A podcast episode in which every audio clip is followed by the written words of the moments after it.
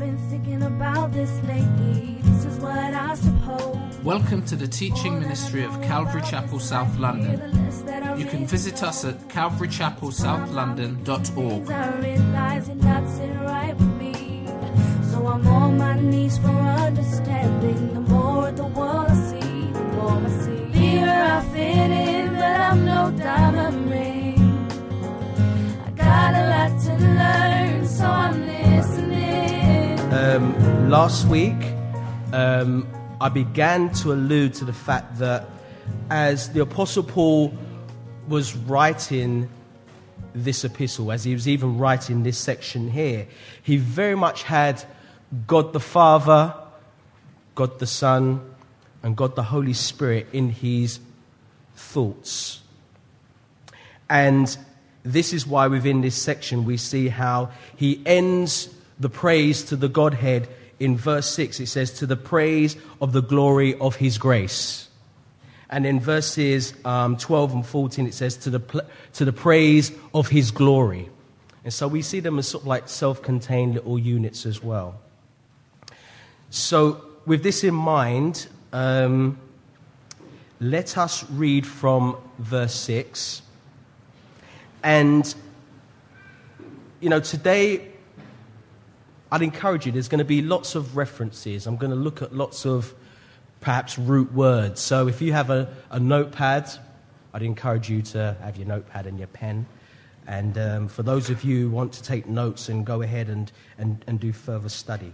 So we will be picking up from verse 6 and reading through to verse 14. Amen? Ephesians chapter 1, verse 6. To the praise of the glory of his grace by which he made us accepted in the beloved. In him we have redemption through his blood, the forgiveness of sins, according to the riches of his grace, which he made to abound toward us in all wisdom and prudence, having made known to us the mystery of his will, according to his good pleasure, which he purposed in himself, that in the dispensation of the fullness of the times, he might gather together in one all things in Christ, both which are in heaven and which are on the earth in him. In him also we have obtained an inheritance, being predestined according to the purpose of him who works all things according to the counsel of his will, that we who first trusted in Christ should be to the praise of his glory. In him you also trusted after you heard the word of truth the gospel of your salvation, in whom also, having believed, you are sealed with the Holy Spirit of promise, who is the guarantee of our inheritance until the redemption of the purchased possession to the praise of his glory. Amen. So much within this section, so much which you can start dissecting and start analyzing. And as I mentioned last week, the Apostle Paul basically looked back to the past. And as I said before, he broke out in praise to God the Father for his sovereignty and the fact that he was chosen before the foundation of the world. And now he looks at the present aspect of salvation and how God the Father took his elective purpose and worked it out through history so that the plan of the ages would indeed become a reality. And the method that, the God, that God the Father chose to work out his eternal plan, to bring us into relationship with him, and to go further than that, to give us an inheritance in the future, was redemption. He had to redeem us back to himself because as a result of the fall, all humanity was enslaved and in bondage to a terrible, terrible master. We were all subject to a severe law, which was the law of sin. And the consequences of this bondage and the consequences of the law of sin is death. Physical death, spiritual death, and eternal separation from God. Ezekiel chapter 18 and verse 4, interesting verse. It says, Behold, All souls are mine. The soul of the Father, as well as the soul of the Son, is mine. The soul who sins shall die. In the same chapter of Ezekiel, verse 18, God, through the prophet, says, Again, the soul who sins shall die. The Son shall not bear the guilt of the Father, nor the Father bear the guilt of the Son. The righteousness of the righteous shall be upon himself, and the wickedness of the wicked shall be upon himself. Romans chapter 6 and verse 23, the first part of it. We all should know it. It says, For the wages of sin is. So, knowing the consequences of sin and understanding our previous position before a holy and righteous God. The previous position of what he will go on to say in chapter 2 that we were dead in our trespasses you know, how we con- conducted ourselves in the lust of our flesh and the lust of our minds. And we basically sought our own desires. That was our previous position. But Christ, through redemption, has brought us back unto himself. And so, the key word in this section here is redemption. And so, picking up in, you know, I want to go back a little bit to move forward. Picking up again in verse 6, it says, To the praise of the glory of his grace, by which he has made us accepted in the beloved. You see, Paul is just breaking out in praise because it is the Father who has made us accepted. We didn't make ourselves. He has provided the opportunity to make us, He's made us accepted in the beloved. And the word made here, if you look at it in the Greek, is a very interesting word. It's taken from the Greek word charito or charito, which means to endure, endue, sorry, with special honor, to make accepted, to be highly favored. And this word is derived from the root word, which is charis, which means the divine influence of grace on the heart. So we can literally read this as to the praise of the glory of his charis, his special divine influence and unmerited favor on the heart, by which he has charito, given us special honor and made us accepted and highly favored. So, when we read this, we should see that God the Father has given us such a surety. He's given us such security in what He has done in order to make us accepted in the beloved, that we should just have full confidence in God. You know, in those moments, in those times when you're not really feeling that you're so spiritual, you're so holy, and you're feeling weak, it's not dependent on how holy you feel or how strong you feel. It's dependent on the fact that God has made us accepted in the beloved. Again, we could re- read this that He has graced us with grace. And we are accepted in the beloved. Now, if you notice this verse, it says that it, Paul wrote this in the past tense. He has made us. And the reason why he's written this is because, again, Ephesians, it's talking about our position in Christ, but it's looking at how we practically outwork that position within our experience. And positionally, you know, we are in Christ. He has made us accepted. That is our position. Whether we feel it or not, whether we think it or not, that is our position. It's a positional reality. But this acceptance, it only comes, you know, it, it, it only comes in the person of Jesus. There's no other way to find acceptance to God. As we all know, there's nothing we can do to say, God, I've done this. Am I acceptable to you now? There's no great thing we could ever try to do. It's because He has made us, made us accepted in the beloved. And, you know, this word beloved, again, is another beautiful word which the Apostle Paul has chosen to use. You know, everything written is written for a purpose. You know, some things writ- written have greater value than others, but, you know, words are just not put in there for the sake of it. And he said that, you know, he says that we have been accepted, he has made us accepted in the beloved.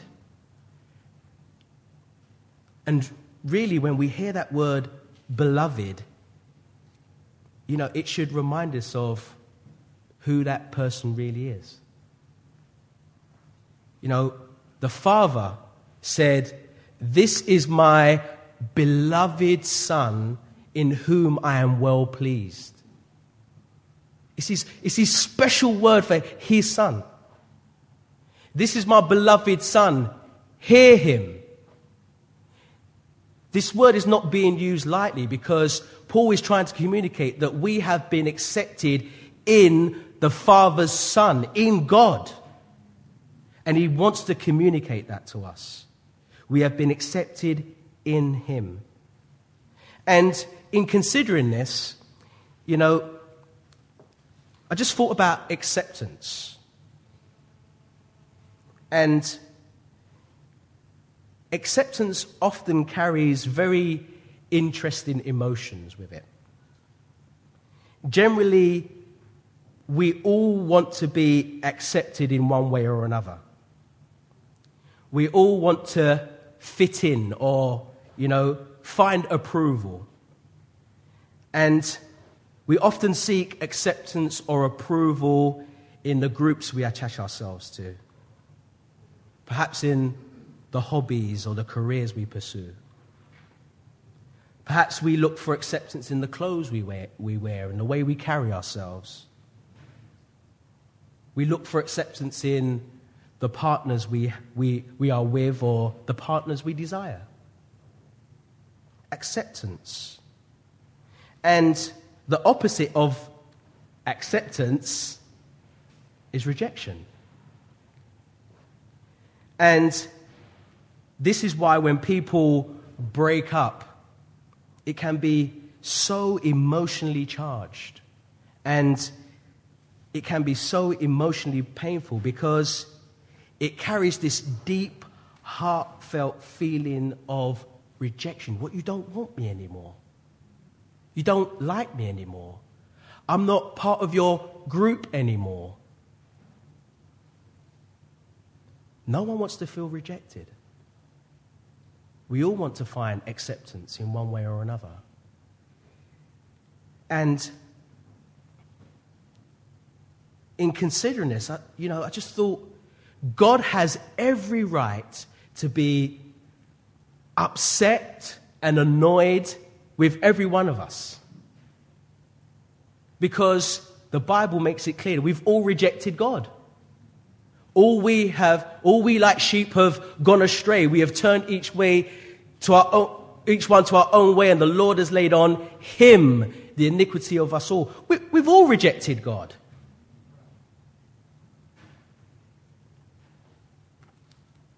But God has made us accepted in the beloved. It doesn't make sense. Think about it. It just doesn't make why? Why would you look at my life and want to accept me? Why would he look at any one of us in here and want to accept us? It doesn't make sense. It's not because of how pretty you look. It's not because of how many giftings you have, how well you can sing, how well you can rap. Basically, it's because He chooses to.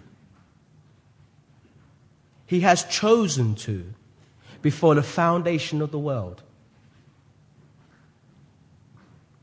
And again, I can only cry out like, like the psalmist. Such, such knowledge is too wonderful for me. It's too much. I don't get it. But I accept it.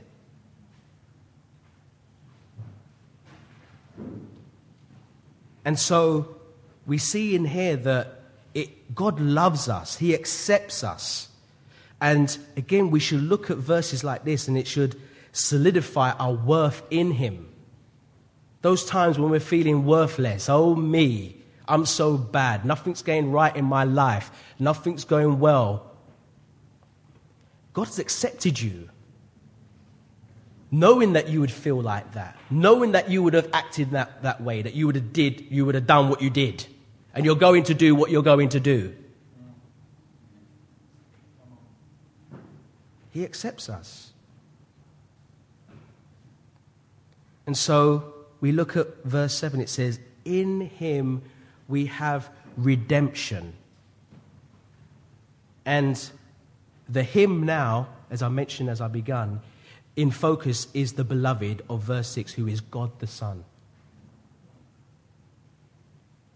Because, again, I'm repeating myself, it's only in Christ Jesus that we can find this thing called redemption.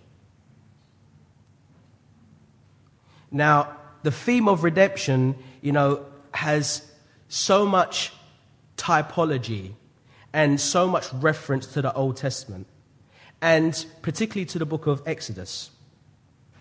And if you can just think of it, where Israel was in bondage for 400 years in Egypt under the Pharaohs, and then we have Egypt being a type of the world, and we have the Pharaohs being the type of Satan. Israel were in bondage there and they needed a deliverer. And God sent Moses to deliver his people. And it's interesting that in Exodus, God wanted his people to be set free so that they could worship him. He says, Let my people go so that they can go into the wilderness so that they can worship me. Paul begins this letter saying, Blessed be the God and Father of our Lord Jesus Christ. And he just, he's praising God, he's blessing God. And I just love the parallel here. Yeah. It's beautiful. God is desiring a people who would worship him. He is always seeking those who would worship him in, in spirit and in truth. And so, redemption. The theological definition of redemption is an act of God by which he himself pays as a ransom the price of human sin that has outraged his holiness. Shall I say it again? The theological definition of redemption is an act of God by which he himself pays as a ransom the price of human sin that has outraged his holiness. He's outraged because it's gone against his holiness, but he's going to pay the price of sin. Makes no sense. But this is the God we serve.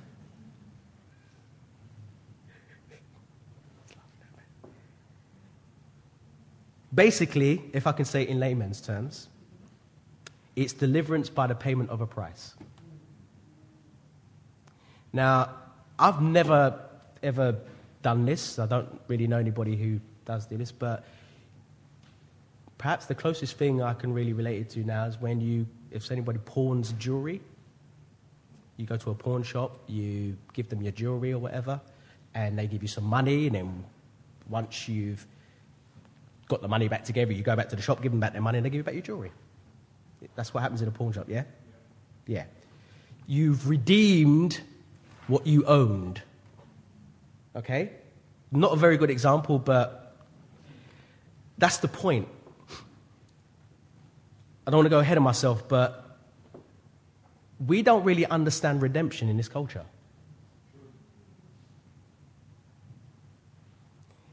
But in the New Testament, there are two Greek words that communicates redemption.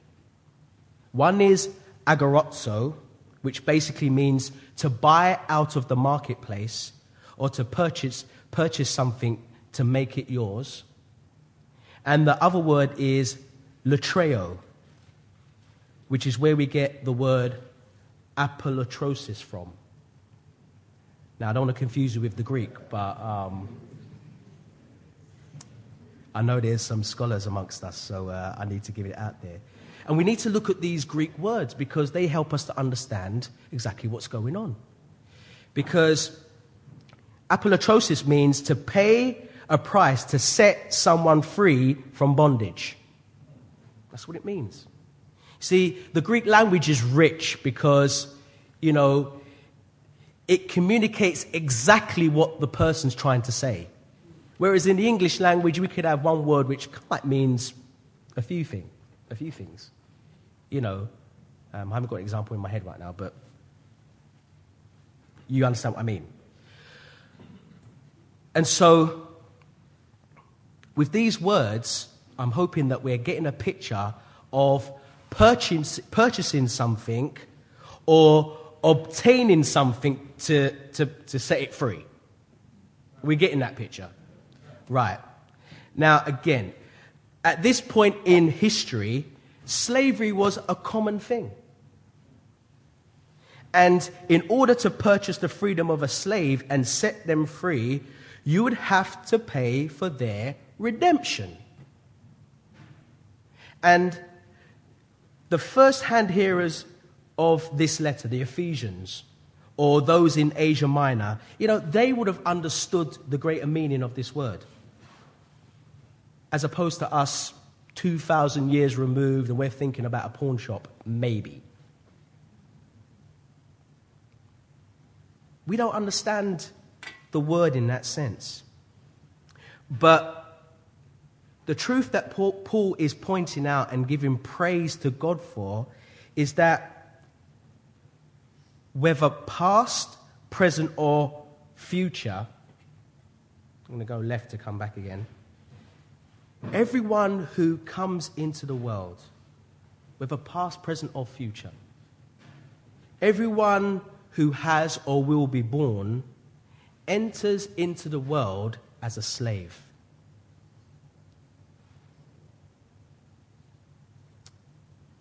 We all have a sin gene. We've all entered into the world in bondage. Only one person who, who, who didn't enter the world in bondage, and that's Jesus. We, we, we're all under the same cloud. The psalmist says in Psalm 51, verse 5 Behold, I was brought forth in iniquity, and in sin my mother conceived me. He recognized that, you know what? I was born a sinner. Guess what? You were born sinners. I was born a sinner. And Jesus says, Most assuredly, I say to you, whoever commits sin is a slave to sin.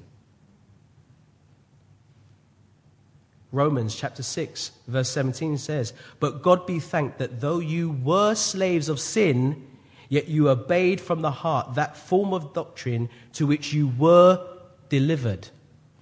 And having been set free from sin, you became slaves of righteousness. So it's like we substitute one form of slavery for another form of slavery.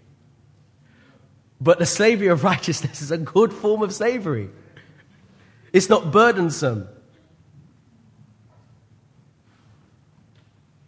So we're all born into sin.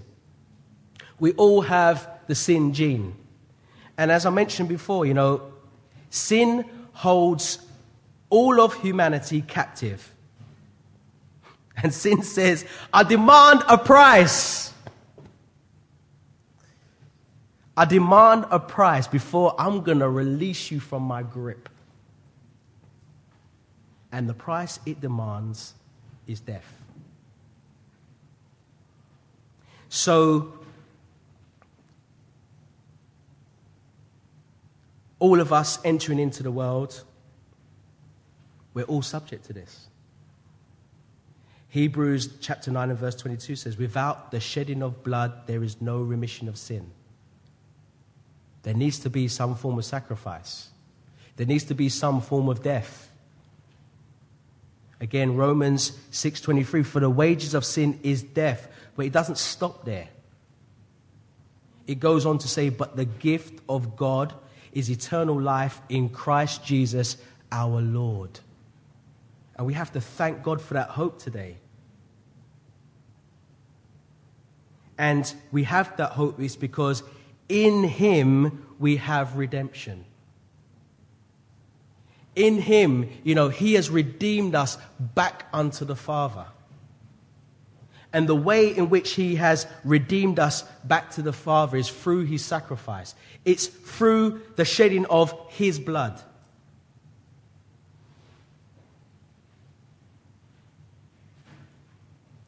And Paul moves on to say, you know, that in him we have redemption through his blood because he's highlight, highlighting this timeless reality.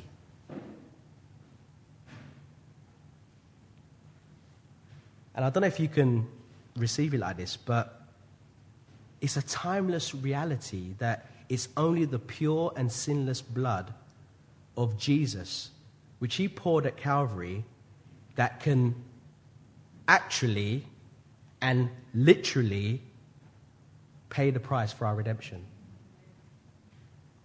That can pay the price to redeem us back to God and provide forgiveness of sins. Now, if you can think back with me, on the Day of Atone- Atonement, when the high priest had to offer blood before the mercy seat. And he did this to atone for all the sins of Israel. The blood that was offered on that day had to be fresh. It had to be freshly sacrificed blood. If it was congealed in any way, it would not be acceptable to God.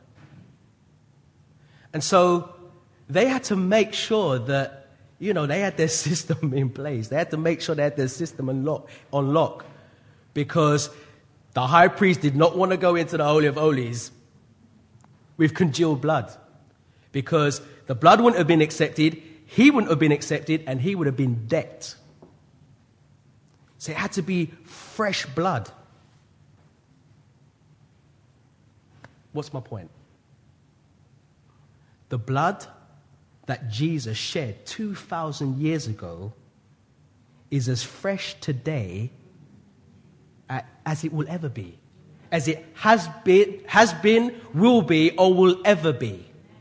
Always acceptable to God the Father.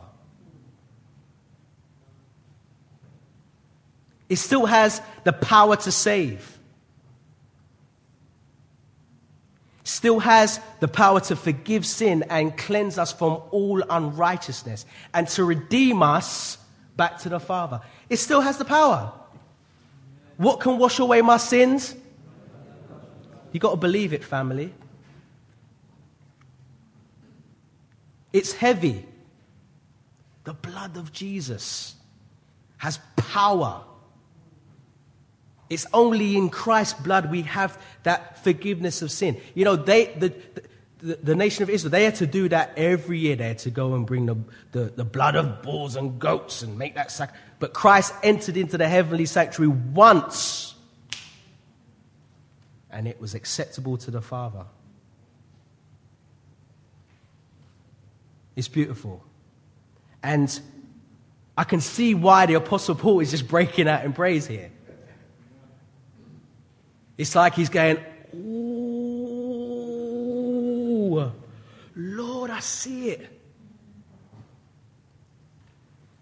He's just breaking out in praise. I don't know if he was hang, if he was cuffed to a, a you know, a Roman soldier, but he's probably there breaking out, and this Roman soldier's going, What's he breaking out for? Maybe that's where body popping started.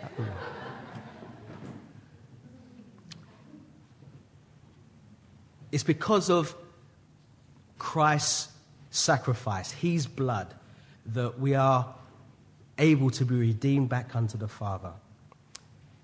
You know, that's why we're able to look at verses like Galatians 3, chapter 13. Christ has redeemed us from the curse of the law, having become a curse for us.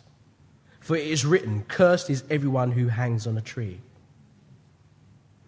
You couldn't do it for yourself. We needed somebody else to do it for us. And when they've done it, now that he's done it, we have to just freely say, Thank you. I accept it. 1 Peter chapter 1 and verse 18 knowing that you were not redeemed with corruptible things like silver or gold from your aimless conduct received by tradition from your fathers, but with the precious blood of Christ, as of a lamb without blemish and without spot. He indeed was foreordained before the foundation of the world, but was manifest in these last times for you, for me, who through him believe in God who raised him from the dead and gave him glory, so that your faith and hope are in God. So that our faith and hope is in God. Not for us to say, oh, that's a wonderful thing to know. So that our faith and our hope is in God, it's in you. That's the reason. And, you know, there's so many references which we could look at in the New Testament in particular, you know, to talk about how Christ has redeemed us, how he's translated us out of darkness into the, you know, into the light. So many verses. And the result of what Christ has done, again, is like the forgiveness of sins. I mean, sometimes we have to really take a step back and really meditate on what that actually means the forgiveness of sins. I mean, as, as believers, we, we just take these words for granted. We just read over them and just, oh, yeah, forgiveness of sins. Yeah. Wow. The forgiveness of sins. And just to try and put another picture in your head. Again, on the Day of Atonement, what the high priest would do, what the priest would do is they would take, they would have two goats. One of the goats is where they would sacrifice and the blood would be sprinkled on the altar. The other goat, the priest would lay his hands on the head of that goat. And what he would do, he would start confessing all the sins of Israel on that, you know, over that goat. And once he had confessed all the sins of Israel over that goat, they would take that goat out of the camp, way out into the wilderness, and leave it there. And they would make sure they would leave it in a place where that goat could not find its way back to the camp. And what's it saying? It's saying that God has removed our sins so far that they'll never find their way back. He's forgotten them. No more to be remembered. But you remember them. I remember them. Sometimes we beat ourselves up because we can't forget them. But, but God's forgotten them. And really, in so many ways, you're not really taking God at His word if you are just beating yourself up over your sins. Because God says, you know what? I forgot, as far as the east is from the west, I've forgotten about them. So why are you remembering them? Remembering them? And um, those of you who are good at geography or one of those things, how far is the east from the west? Can, can, can you put a distance on it? Because I'm sure if you start walking east, doesn't it get to the point where you, you, you, come west? If I just kept on walking, or, or what is it? Pastor E, tell me. I keep going east. See, he's a teacher, he knows. You keep going east. So, how far is that then? God's as far as the east is from the west, but God. That, yeah. You feeling me? Now, you lot are not feeling me. As far as the east is from the west. You know, the, the prophet Micah, you know, it speaks about casting all our sins into the depths of the sea. Now, I'm scared of deep water, trust me. If I can't see the bottom, forget it. But imagine the deepest oceans of the world. And how far down you would have to go in order to say, Yeah, I touched the bottom. And, and again, it's the, it's the imagery which God is communicating to us. Look, those sins are forgotten about, gone. And He's able to save because He's God. He's able to forgive us of these sins because He's God. And so I encourage us, you know, family, don't be beating up yourself. You know, acknowledge your sin. But don't stay there so that it cripples you and paralyzes you. And so they would take that goat, they would bring it far out into the wilderness, and they would leave it there, and that goat would now be known as the scapegoat, as we know. And that's where we get the phrase from. And, you know, forgiveness again, the Greek word which is actually used there is um, aphime, aphiemi, aphiemi, sorry. And again, it carries the meaning of taken away and never to return.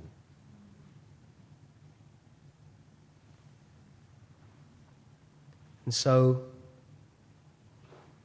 we move on. It says, according, the forgiveness of sins, according to the riches of his grace which he abound, made abound, sorry, which he made to abound towards us in all wisdom and prudence. So, he's given us the forgiveness of sins, and he's given us the riches of his grace. The riches of his divine enablement. And the blessings which he has given us, the riches which he has given us. You know, again, it's an interesting use of words because it says, which he made to abound towards us, which means that the riches are not taken out of his grace, but it's according to his grace. Now, if, I'm going to try and give an example. If I had, try and make you laugh. If I had a big tub of ice cream, yeah, and I was to give, I was to give Panache some of this ice cream, and he asked me for some. Yeah, you asked for some ice cream, and I gave you half a cone. That would be taken out of the tub of ice cream I've got. But now, if Panache asked me for ice cream, and I said, here's a cone, a full cone, and you know what, Panache? When you finish that, come back for as much as you want. That's now according, according to my tub of ice cream. Do you, do you get the picture? It's not just taking it, it's not like just saying, oh yeah, you can just have a little bit over here. It's like, it's according to God has everything. You know, these riches which He wants to give us is not, you know, just out of what He has, it's according to what He has. And He has everything. So He's like saying, keep coming back. Keep coming back. Keep coming back. Keep coming back for some blessings and some riches. I got it for you. I'm big, I, I can handle it. But we, again, we often sort of like, as believers, we, we think small. no, God, you don't want to give me that. No, but I do. No, you don't want to give it. No, but, I do want to give it to you. No, Lord, I'm sure you don't want to give that because, oh, woe is me. Can I get a witness there? That's what we do. We limit God. But he's saying it's, you know, you know, it's according to the riches of my grace, to which I, I, I made to abound towards you in all wisdom and prudence. You know, the, the, the, the riches is overflowing. And Paul goes on to say that it's, you know, he uses his word in all wisdom and prudence. And so,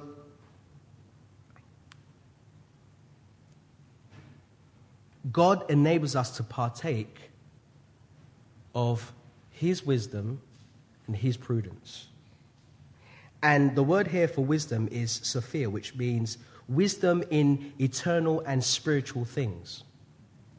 And the word prudence is phronesis, which means insight into earthly things. So again, Paul's breaking out and he's like, he's giving God praise because through Christ's redemptive work, God has given him the ability to understand spiritual things. And not just that, practically, he has given him the ability to know how to live right, how to walk right from day to day on planet Earth. All wisdom, all prudence that's what, that's what we can tap into because the God we serve is big, He's almighty. If anybody lacks wisdom, the scripture says, you know, ask. And, you know, he's not just going to give it to, oh, yeah, well, you can just, you know, take it out of what. He'll give liberally. Liberally. The abundance is there. And so, moving on to verses 9 and 10, it says, Having made known to us the mystery. And again, mystery, you know, it's not like one of those books where it's a mystery and you can never find out what's going on. The word mystery is mysterion, which means something that was, which was hidden but has now been revealed.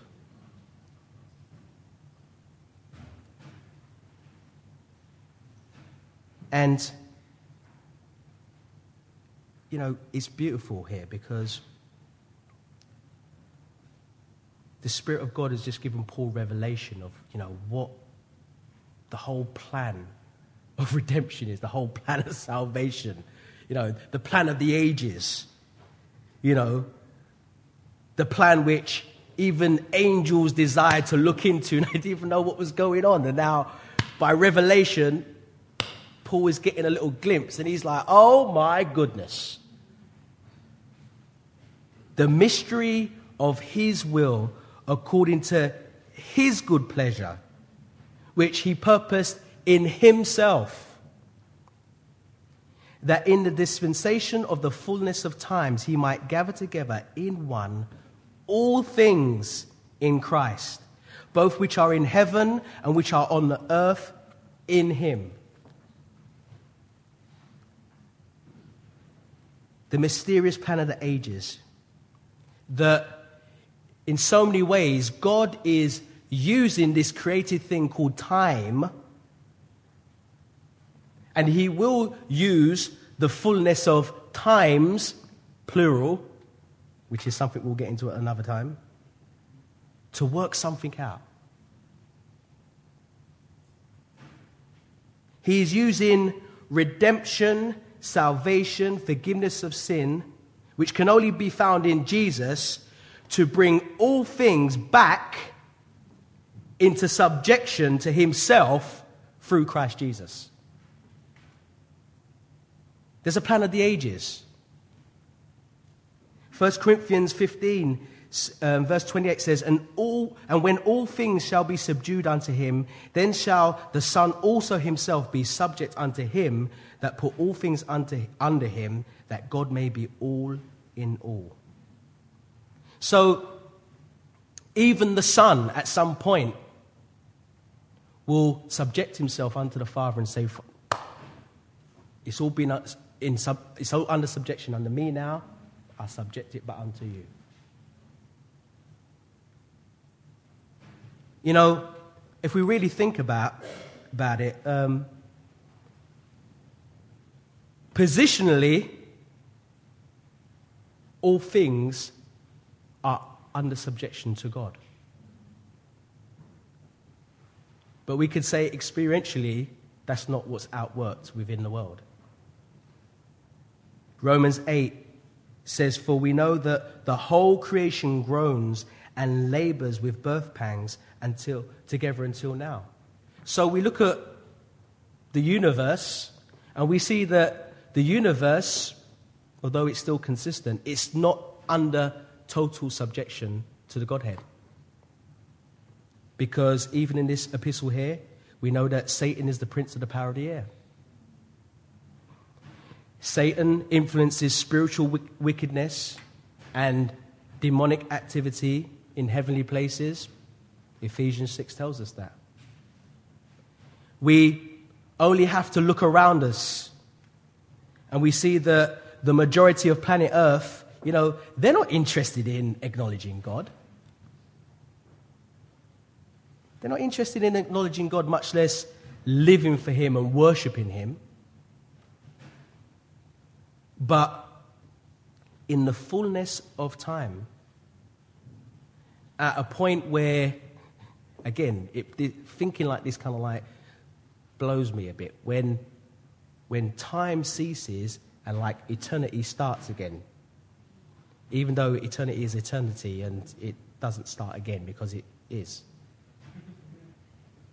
And we don't have eternity past because eternity doesn't have a past, it's continuous present. But we're in time. But we're in the present, but we're in time and we're moving to the future. Do you get on? Does anybody think like that? It's deep. Did I lose people there? In the fullness of time, or the fullness of times, which we're not getting into today because we're going to get into another time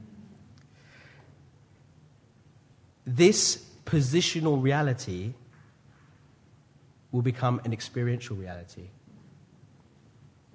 And it will become an experiential reality in a positive sense for those who love God, those who are in Christ. Because Paul does says that, you know, he, he might gather together in one all things. Well, what are the all things here? Because some people have looked at that and they thought, well, he must be talking about something called universalism, which means that at the end of the day, everybody's going to get saved. Doesn't matter if you live like the devil. Forget it, because he's just going to gather everything, all things together in one. But no, it's all things which are in Christ. That's what's going to be gathered together in one.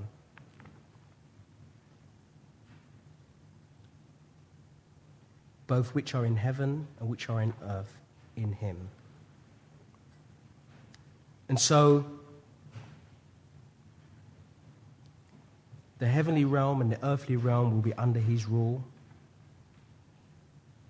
And, you know, that day will be a glorious day.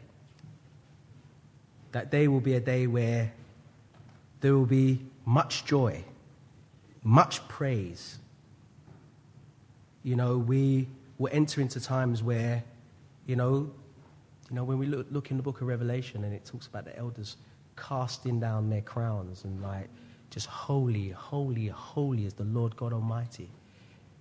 You know, it's going to be a beautiful time. You know, I often think if, if you're someone who doesn't really enjoy worship, then really heaven isn't going to be the place for you. I'm serious. it's going to be pure worship in heaven. You know, it's like when you recognize it, you say, Oh, Jesus, you're too much. Crown, bash that crown. Cra- nah, you're too much. Holy, holy, holy. Breaking out in praise. That's what it's going to be about. And so, you know, as I look at these things, I could see why the Apostle Paul, he writes this and he's just breaking out in praise. You know, it's, it's for us, it's, it's, it's like verses 12 to 14, 12, but, but it's just, it's so much more.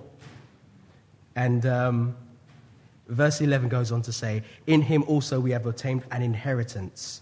See, that's what he's going to go on to speak about. Being predestined according to the purpose of him who works all things according to the counsel of his will it's the counsel of His will. It's according to His purpose. And none of us can say, God, you shouldn't have done it this way. You should have done it that way. None of us can say that to Him.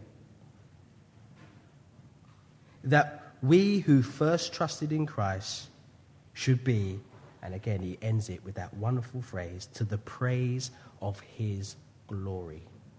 Amen? Let's pray. Heavenly Father, we thank you that we can praise your name because you are worthy, Lord. We thank you, Lord Jesus, that we could be seated here today having that full assurance, Lord, that we are we have been redeemed back unto you, that we have forgiveness of sins, that we are accepted in the beloved, in your Son Jesus. We know, Lord, that it's, it's nothing to do what we have done, Lord. It's all because of what Christ Jesus has done and that we are in him. Thank you, Lord. We, we don't even get it. We don't even understand it so much, Lord. But we're in Christ, Lord. You've given us that opportunity to, to get out of Adam, get out of all what being in Adam involved and entailed, Lord. And now we have newness of life in you. And we thank you for it, Lord. We bless you for it, Lord. We praise your name for it, Lord.